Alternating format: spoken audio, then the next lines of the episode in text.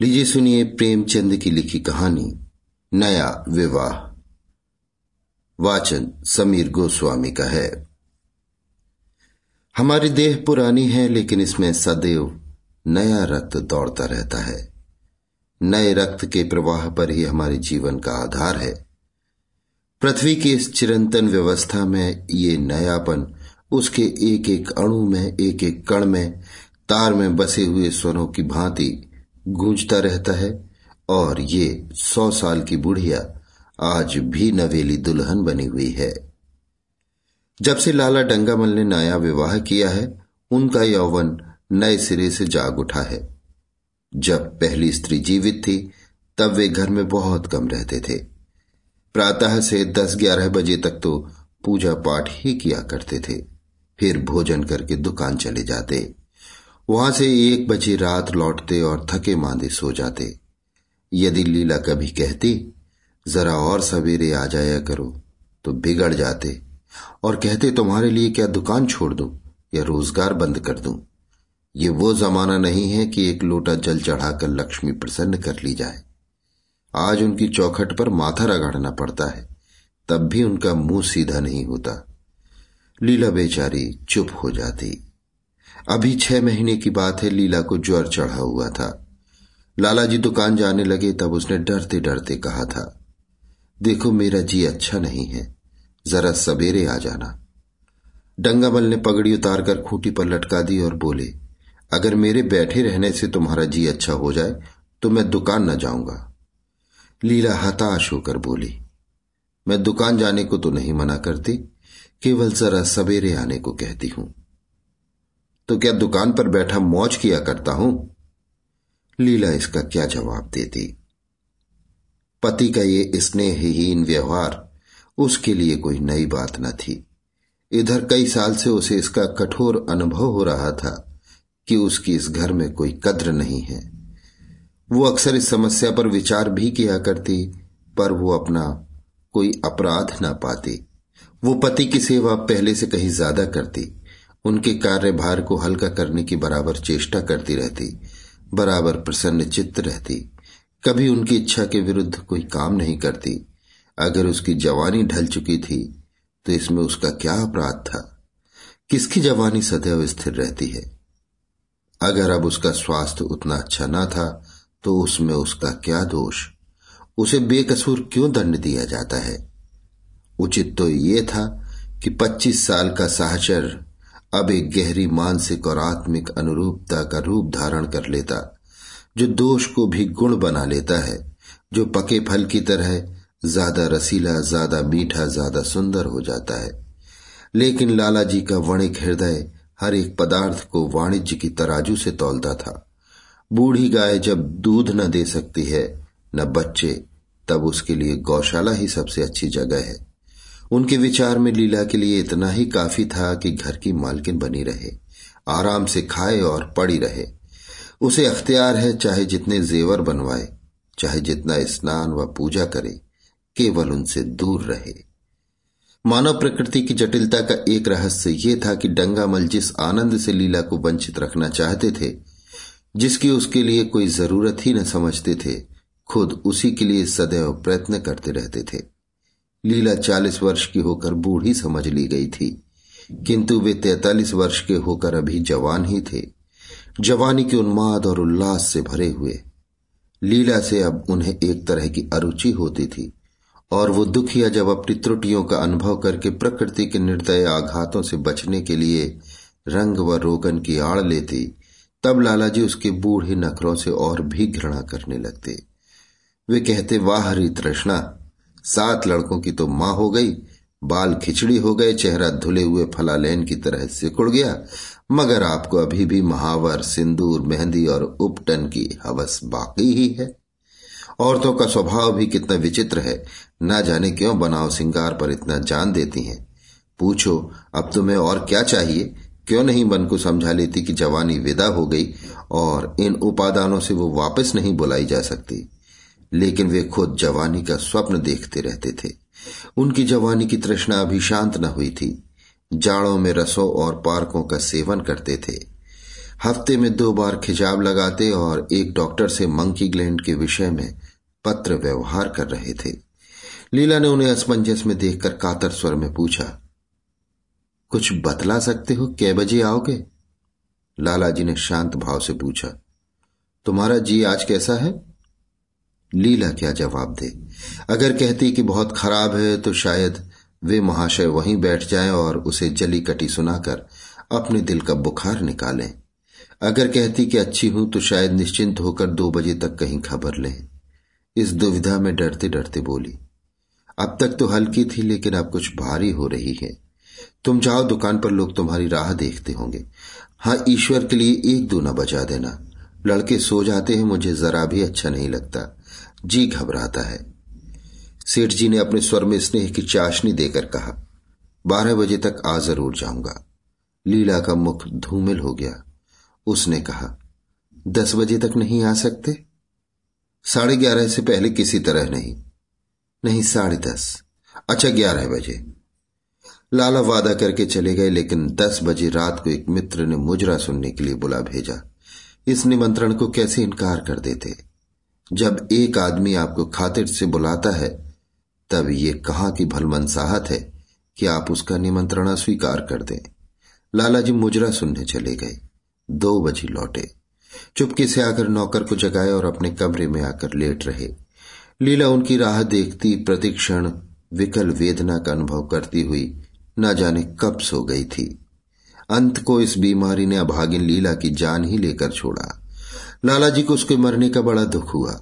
मित्रों ने संवेदना के तार भेजे। एक दैनिक पत्र ने शोक प्रकट करते हुए लीला के मानसिक और धार्मिक सद्गुणों को खूब पढ़ाकर वर्णन किया। लाला ने इन सभी मित्रों को हार्दिक धन्यवाद दिया और लीला के नाम से बालिका विद्यालय में पाँच वजीफे प्रदान किए। तथा मृतक भोज तो जितने समारोह से किया गया, वो नगर के इतिहास में बहुत दिनों तक याद रहेगा। लेकिन एक महीना भी न गुजरने पाया था कि लाला जी के मित्रों ने चारा डालना शुरू कर दिया और उसका ये असर हुआ कि छह महीने की विधुरता के तप के बाद उन्होंने दूसरा विवाह कर लिया। आखिर बेचारे क्या करते? जीवन में एक सहचरी की आवश्यकता तो थी ही, और इस उम्र में तो एक तरह से ये अनिवार्य हो गई थी। जब से नई पत्नी आई लाला जी के जीवन में आश्चर्यजनक परिवर्तन हो गया। दुकान से अब उतना प्रेम नहीं था। लगातार हफ्तों न जाने में भी उनके कारोबार में कोई हर्ज न होता था। जीवन के उपभोग की जो शक्ति दिन दिन क्षीण होती जाती थी, अब वो छीटे पाकर सजीव हो गई थी। सूखा पेड़ हरा हो गया था। उसमें नई नई कोपलें फूटने लगी थी। मोटर नई आ गई थी। कमरे नए फर्नीचर से सजा दिए गए थे। नौकरों की भी संख्या बढ़ गई थी। रेडियो आ पहुँचा था और प्रतिदिन नए नए उपहार आते रहते थे। लाला जी की बूढ़ी जवानी जवानों की जवानी से भी प्रखर हो गई थी। उसी तरह जैसे बिजली का प्रकाश चंद्रमा के प्रकाश से ज़्यादा स्वच्छ और मनोरंजक होता है। लाला जी को उनके मित्र इस रूपांतर पर बधाइयाँ देते। जब वे गर्व के साथ कहते, भाई, हम तो हमेशा जवान रहे और हमेशा जवान रहेंगे। बुढ़ापा यहाँ आए तो उसके मुँह में कालिक लगाकर गधों पर उल्टा सवार करा के शहर से निकाल दे। जवानी और बुढ़ापे को ना जाने क्यों लोग अवस्था से संबंध कर देते हैं? जवानी का उम्र से उतना ही संबंध है जितना धर्म का आचार से, रुपए का ईमानदारी से, रूप का श्रृंगार से। आजकल के जवानों को आप जवान कहते हैं? उनकी एक हज़ार जवानियों को अपने एक घंटे से भी ना बदलूँगा।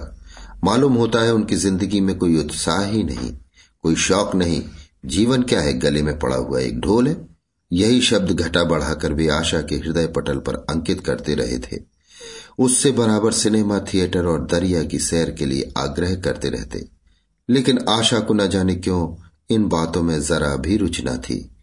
वो जाती तो थी, मगर बहुत टाल टूल करने के बाद।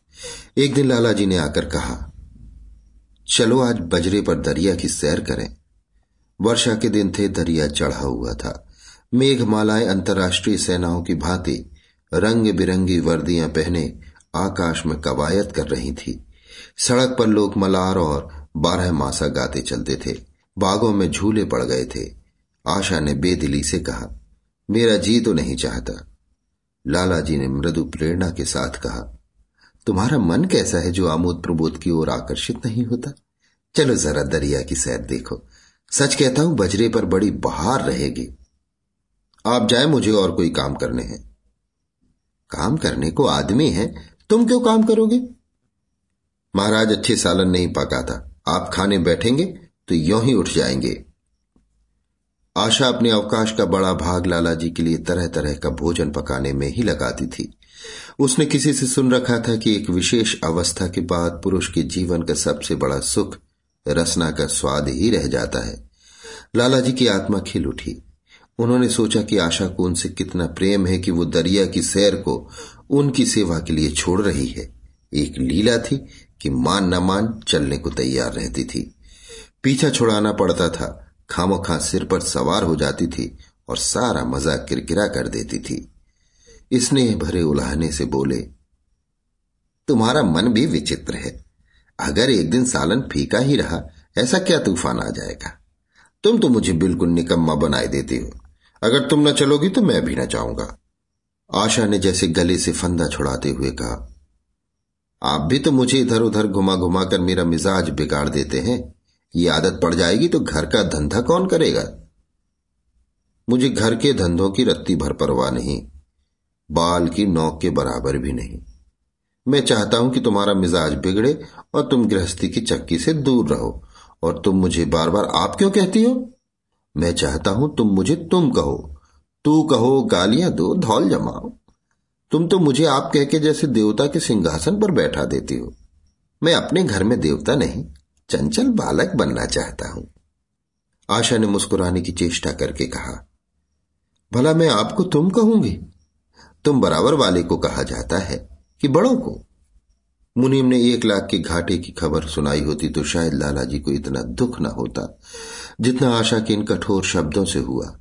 उनका सारा उत्साह, सारा उल्लास जैसे ठंडा पड़ गया।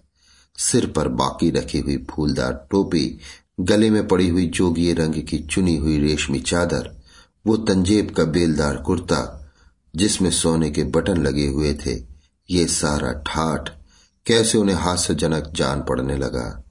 जैसे वो सारा नशा किसी मंत्र से उतर गया हो। निराश होकर बोले तो तुम्हें चलना है या नहीं? मेरा जी नहीं चाहता। तो मैं भी ना जाऊँ। मैं आपको कब मना करती हूँ? फिर आप कहा, आशा ने जैसे भीतर से ज़ोर लगाकर कहा, तुम और उसका मुखमंडल लज्जा से आरक्त हो गया। हाँ, इसी तरह तुम कहा करो। तो तुम नहीं चल रही हो। अगर मैं कहूँ तुम्हें चलना पड़ेगा। तब चलूँगी, आपकी आज्ञा मानना मेरा धर्म है। लाला जी आज्ञा न दे सके। आज्ञा और धर्म जैसे शब्द उनके कानों में चुभने से लगे। खिसियाए हुए बाहर को चल पड़े। उस वक्त आशा को उन पर दया आ गई। बोली तो कब तक लौटोगे? मैं नहीं जा रहा हूँ। अच्छा तो मैं भी चलती हूँ। जैसे कोई जिद्दी लड़का रोने के बाद अपनी इच्छित वस्तु पाकर उसे पैरों से ठुकरा देता है। उसी तरह लाला जी ने मुँह बनाकर कहा, तुम्हारा जी नहीं करता तो ना चलो, मैं आग्रह नहीं करता। आप नहीं, तुम बुरा मान जाओगे। आशा गई, लेकिन उमंग से नहीं। जिस मामूली वेश में थी, उसी तरह चल खड़ी हुई। ना कोई सजीली साड़ी, ना जड़ाऊ गहने, ना कोई सिंगार, जैसे कोई विधवा हो। ऐसी ही बातों पर लालाजी मन में झुंझला उठते थे। ब्याह किया था जीवन का आनंद उठाने के लिए। झिलमिलाते हुए दीपक में तेल डालकर उसे और चटक करने के लिए।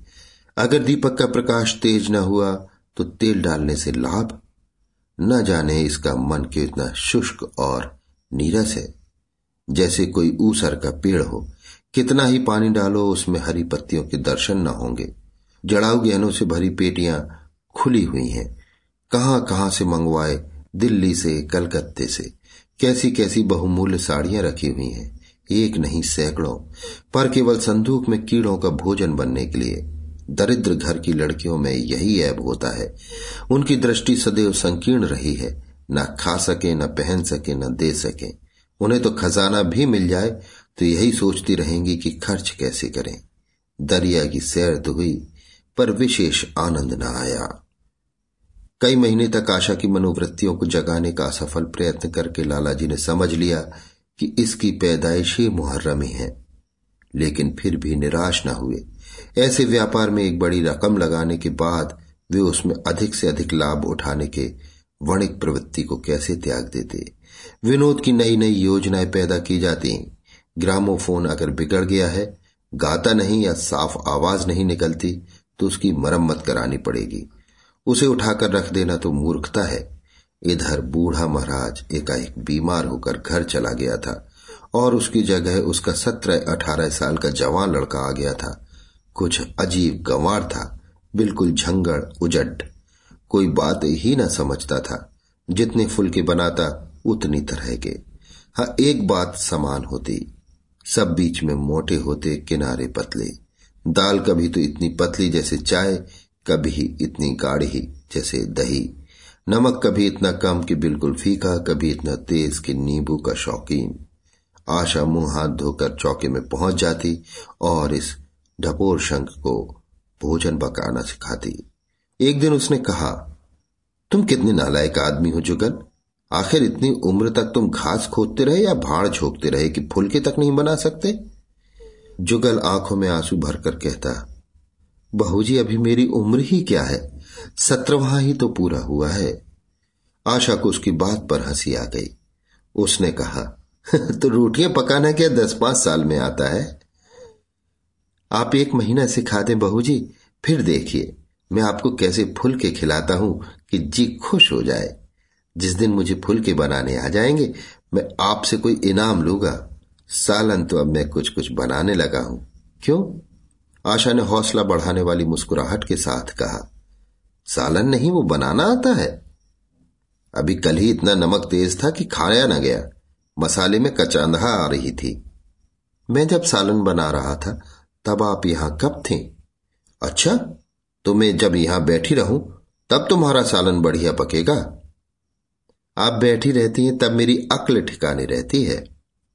आशा को जुगल की इन भोली बातों पर खूब हँसी आ रही थी। हँसी को रोकना चाहती थी, पर वो इस तरह निकल पड़ती थी, जैसे भरी बोतल उड़ेल दी गई हो। और मैं नहीं रहती तब? तब तो आपके कमरे के द्वार पर जा बैठता हूँ। वहाँ बैठकर अपनी तकदीर को रोता हूँ। आशा ने हँसी को रोक कर पूछा, क्यों? रोते क्यों हो? ये ना पूछिए बहू जी आप इन बातों को ना समझेंगी। आशा ने उसके मुँह की ओर प्रश्न की आँखों से देखा। उसका आशा कुछ तो समझ गई। पर ना समझने का बहाना किया। तुम्हारे दादा आ जाएँगे, तब तुम चले जाओगे। और क्या करूँगा बहू जी यहाँ कोई काम दिलवा दीजिए तो पढ़ा रहूँगा। मुझे मोटर चलाना सिखवा दीजिए। आपको खूब सैर कराया करूँगा। नहीं नहीं बहू जी आप हट जाइए, मैं पतीली उतार लूँगा। ऐसी अच्छी साड़ी है आपकी, कहीं कोई दाग पड़ जाए तो क्या हो? आशा पतीली उतार रही थी, जुगल ने उसके हाथ से सणसी ले लेनी चाहिए। दूर रहो फूहर तो तुम हो ही। कहीं पतीली पाँव पर गिरा ली तो महीने झींकोगे।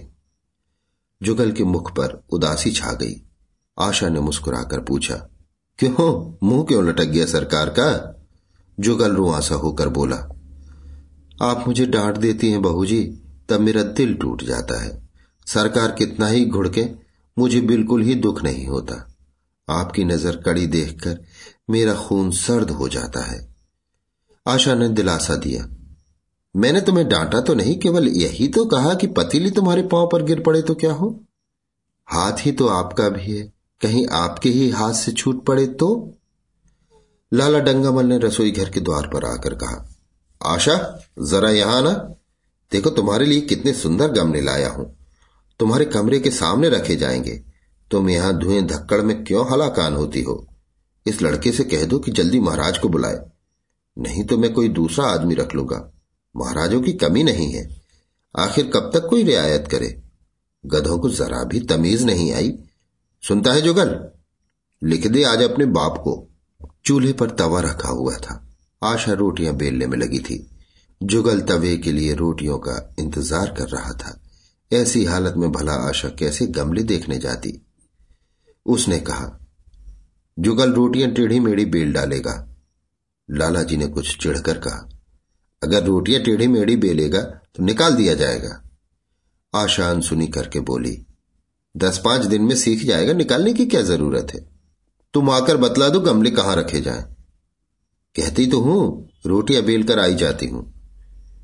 नहीं, मैं कहता हूँ, तुम रोटियाँ मत बेलो। आप तो खामो खास जिद करते हैं। लाला जी सन्नाटे में आ गए। आशा ने कभी इतनी रुखाई से उन्हें जवाब न दिया था। और ये केवल रुखाई न थी, इसमें कटुता भी थी। लज्जित होकर चले गए। उन्हें ऐसा क्रोध आ रहा था कि इन गमलों को तोड़कर फेंक दें और सारे पौधों को चूल्हे में डाल दें। जुगल ने सहमे हुए स्वर में कहा, आप चली जाएँ बहू जी सरकार बिगड़ जाएँगे। बकुमत जल्दी जल्दी फुल के सेंको, नहीं तो निकाल दिए जाओगे। और आज मुझसे रुपए लेकर अपने लिए कपड़े बनवा लो। भिक मंगो किसी सूरत बनाए घूमते हो। और बाल इतने क्यों बढ़ा रखे हैं? तुम्हें नाई भी नहीं जुड़ता। Ace is the place with the helpful hardware, folks. The buckets you buy at Ace hold paint, dirt, and debris. But our Children's Miracle Network buckets hold so much more, like dreams, hope, and care for children. Because over the last 29 years, with your help, Ace has raised over $125 million for local CMN hospitals. So stop by your local Ace this weekend to make a $5 donation and get a 5-gallon bucket plus 20% off almost anything that fits inside it. Offer valid on regular price merchandise. Additional exclusions apply. See store for details. जुगल ने दूर की बात सोची। बोला, कपड़े बनवा लू तो दादा को हिसाब क्या दूँगा? अरे पागल, मैं हिसाब में नहीं देने कहती, मुझसे ले जाना। जुगल काहिलपन की हँसी हंसा। आप बनवाएँगी तो अच्छे कपड़े लूँगा, खद्दर के मलमल का कुर्ता, खद्दर की धोती, रेशमी चादर अच्छा सा चप्पल। आशा ने मीठी मुस्कान से कहा, और अगर अपने दाम से बनवाने पड़े तब कपड़े ही क्यों बनवाऊँगा? बड़े चालाक हो तुम।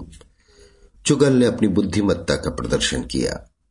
आदमी अपने घर में सूखी रोटियाँ खाकर सो रहता है, लेकिन दावत में तो अच्छे अच्छे पकवान ही खाता है। वहाँ भी यदि सूखी रोटियाँ मिले तो वो दावत में जाए ही नहीं। ये सब मैं नहीं जानती। एक गाढ़े का कुर्ता बनवा लो और एक टोपी ले लो। हजामत के लिए दो आने पैसे ऊपर से ले लो। जुगल ने मान करके कहा रहने दीजिए, मैं नहीं लेता।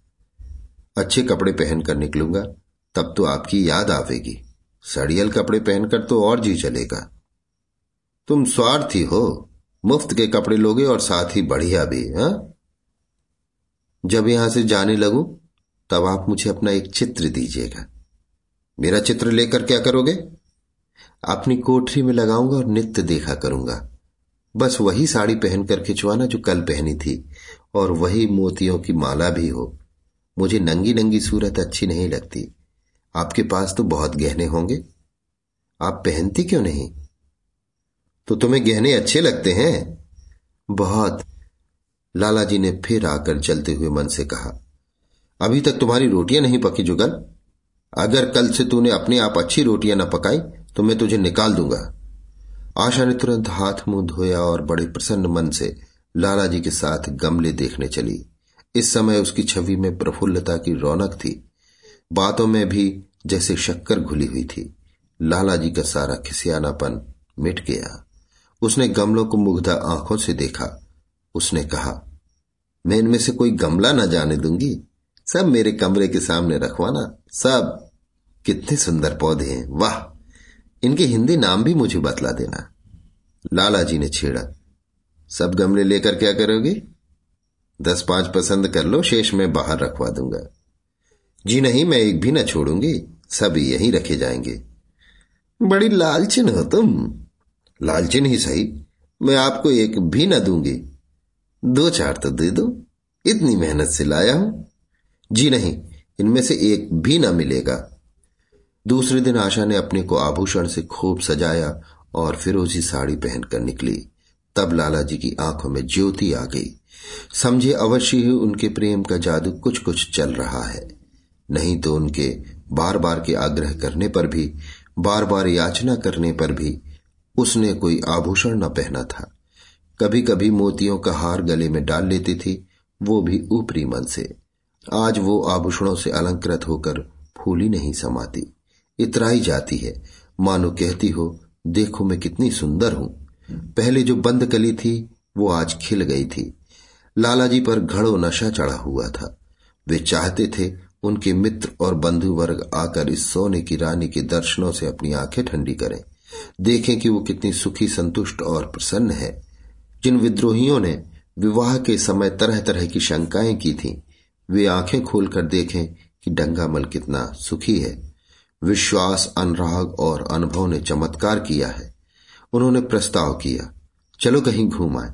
बड़ी मज़ेदार हवा चल रही है। आशा इस वक्त कैसे जा सकती थी? अभी उसे रसोई में जाना था। वहाँ से कहीं बारह एक बजे फुर्सत मिलेगी। फिर घर के दूसरे धंधे सिर पर सवार हो जाएँगे। सैर सपाटे के पीछे क्या घर चौपट कर दे?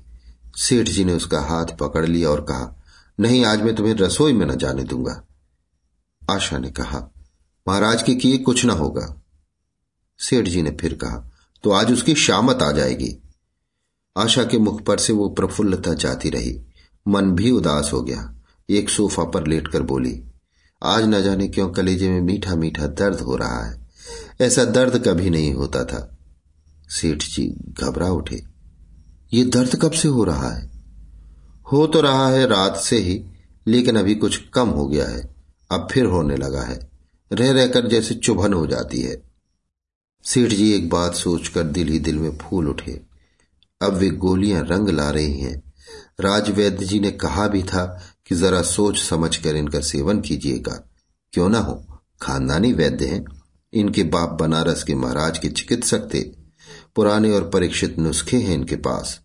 उन्होंने कहा तो रात से ही ये दर्द हो रहा है। तुमने मुझसे कहा नहीं। नहीं तो वैद्य जी से कोई दवा मंगवाता? आशा ने कहा मैंने समझा था, आप ही आप अच्छा हो जाएगा, मगर अब बढ़ रहा है। कहाँ दर्द हो रहा है जरा देखो, कुछ सूजन तो नहीं है? सेठ जी ने आशा के आंचल की तरफ़ हाथ बढ़ाया। आशा ने शर्मा कर सिर झुका लिया। उसने कहा यह तुम्हारी शरारत मुझे अच्छी नहीं लगती। मैं अपनी जान में मरती हूँ, तुम्हें हँसी सूझती है। जाकर कोई दवा ला दो। सेठ जी अपने पुरुषत्व का ये डिप्लोमा पाकर उससे कहीं ज़्यादा प्रसन्न हुए जितना राय बहादुरी पाकर होते। इस विजय का डंका पीटे बिना उन्हें कैसे चैन आ सकता था? जो लोग उनके विवाह के विषय में द्वेषमय टिप्पणियाँ कर रहे थे, उन्हें नीचा दिखाने का कितना अच्छा अवसर हाथ आया है और इतनी जल्दी। पहले पंडित भोलानाथ के पास गए और भाग्य ठोक कर बोले, भाई, मैं तो बड़ी विपत्ति में फंस गया। कल से उनके कलेजे में दर्द हो रहा है, कुछ बुद्धि काम नहीं करती। कहती है, ऐसा दर्द पहले कभी नहीं हुआ था। भोलानाथ ने कुछ हमदर्दी न दिखाई। सेठ जी यहाँ से उठकर अपने दूसरे मित्र लाला फागमल के पास पहुँचे और उनसे भी लगभग उन्हीं शब्दों में ये शोक संवाद कहा। फागमल बड़ा शोहदा था, मुस्कुराकर बोला, मुझे तो आपकी शरारत मालूम होती है। सेठ जी की बाछें खिल गईं। उन्होंने कहा, मैं अपना दुख सुना रहा हूँ और तुम्हें दिल लगी सूझती है। जरा भी आदमियत तुम में नहीं है। मैं दिल लगी नहीं कर रहा हूँ। इसमें दिल लगी की क्या बात है? वे हैं कम सिन कोमलांगी आप ठहरे पुराने लठैत, दंगल के पहलवान। बस, अगर ये बात न निकले तो मुझे मुड़ा लू। सेठ जी की आँखें जगमगा उठी। मन में यौवन की भावना प्रबल हो उठी और उसके साथ ही मुख पर भी यौवन की झलक आ गई। छाती जैसे कुछ फैल गई। चलते समय उनके पग कुछ अधिक मजबूती से ज़मीन पर पड़ने लगे और सिर की टोपी भी न जाने कैसे बाकी हो गई। आकृति से बांकपन की शान बरसने लगी। जुगल ने आशा को सिर से पाँव तक जगमगाते देखकर कहा, बस बहू जी आप इसी तरह पहने ओढ़े रहा करें। आज मैं आपको चूल्हे के पास न जाने दूँगा। आशा ने नयन बाण चलाकर कहा, क्यों? आज ये नया हुक्म क्यों? पहले तो तुमने कभी मना नहीं किया। आज की बात दूसरी है। जरा सुनू क्या बात है। मैं डरता हूँ आप कहीं नाराज़ ना हो जाए। नहीं नहीं, कहो मैं नाराज़ ना होंगी। आज आप बहुत सुंदर लग रही हैं। लाला डंगामल ने असंख्य बार आशा के रूप और यौवन की प्रशंसा की थी, मगर उनकी प्रशंसा में उसे बनावट की गंध आती थी। ये शब्द उनके मुख से निकलकर कुछ ऐसे लगते थे जैसे कोई पंगु दौड़ने की चेष्टा कर रहा हो। जुगल के इन सीधे शब्दों में एक उन्माद था, नशा था, एक चोट थी। आशा की सारी देह प्रकंपित हो गई। तुम मुझे नज़र लगा दोगे जुगल, इस तरह क्यों घूरते हो? जब यहाँ से चला जाऊँगा तब आपकी बहुत याद आएगी। रसोई पकाकर तुम सारे दिन क्या किया करते हो? दिखाई नहीं देते। सरकार रहते हैं, इसलिए नहीं आता। फिर अब तो मुझे जवाब मिल रहा है। देखिए, भगवान कहाँ ले जाते हैं? आशा की मुख मुद्रा कठोर हो गई। उसने कहा, कौन तुम्हें जवाब देता है? सरकार ही तो कहते हैं, तुझे निकाल दूँगा। अपना काम किए जाओ, कोई नहीं निकालेगा। अब तो तुम फुलके भी अच्छे बनाने लगे। सरकार हैं बड़े गुस्सेवर। दो चार दिन में मैं उनका मिजाज ठीक किए देती हूँ। आपके साथ चलते हैं तो आपके बाप से लगते हैं। तुम बड़े मुंहफट हो। खबरदार जबान संभाल कर बातें किया करो। किंतु अप्रसन्नता का ये झीना आवरण उनके मनोरहस्य को न छिपा सका। वो प्रकाश की भांति उसके अंदर से निकल पड़ता था। जुगल ने फिर उसी निर्भीकता से कहा, मेरा मुँह कोई बंद कर ले। यहाँ यो सभी यही कहते हैं, मेरा ब्याह कोई पचास साल की बुढ़िया से कर दे तो मैं घर छोड़कर भाग जाऊँ। या तो खुद जहर खा लू, या उसे जहर देकर मार डालू। फांसी ही तो होगी। आशा उस कृत्रिम क्रोध को कायम न रख सकी। जुगल ने उसकी हृदय वीणा के तारों पर मिजराब की ऐसी चोट मारी थी कि उसके बहुत जब्त करने पर भी मन की व्यथा बाहर निकल आई। उसने कहा, भाग्य भी तो कोई वस्तु है। ऐसा भाग जाए भाड़ में। तुम्हारा ब्याह किसी बुढ़िया से ही करूँगी, देख लेना। तो मैं भी जहर खा लूँगा, देख लीजिएगा।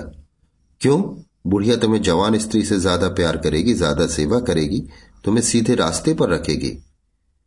ये सब माँ का काम है। बीवी जिस काम के लिए है, उसी काम के लिए है। आखिर बीवी किस काम के लिए है?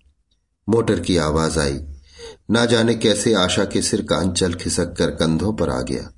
उसने जल्दी से अंचल खींचकर सिर पर कर लिया और ये कहती हुई अपने कमरे की ओर लपकी कि, लाला, भोजन करके चले जाए। तब आना। अभी आप सुन रहे थे प्रेमचंद की लिखी कहानी, नया विवाह, वाचन समीर गोस्वामी का था।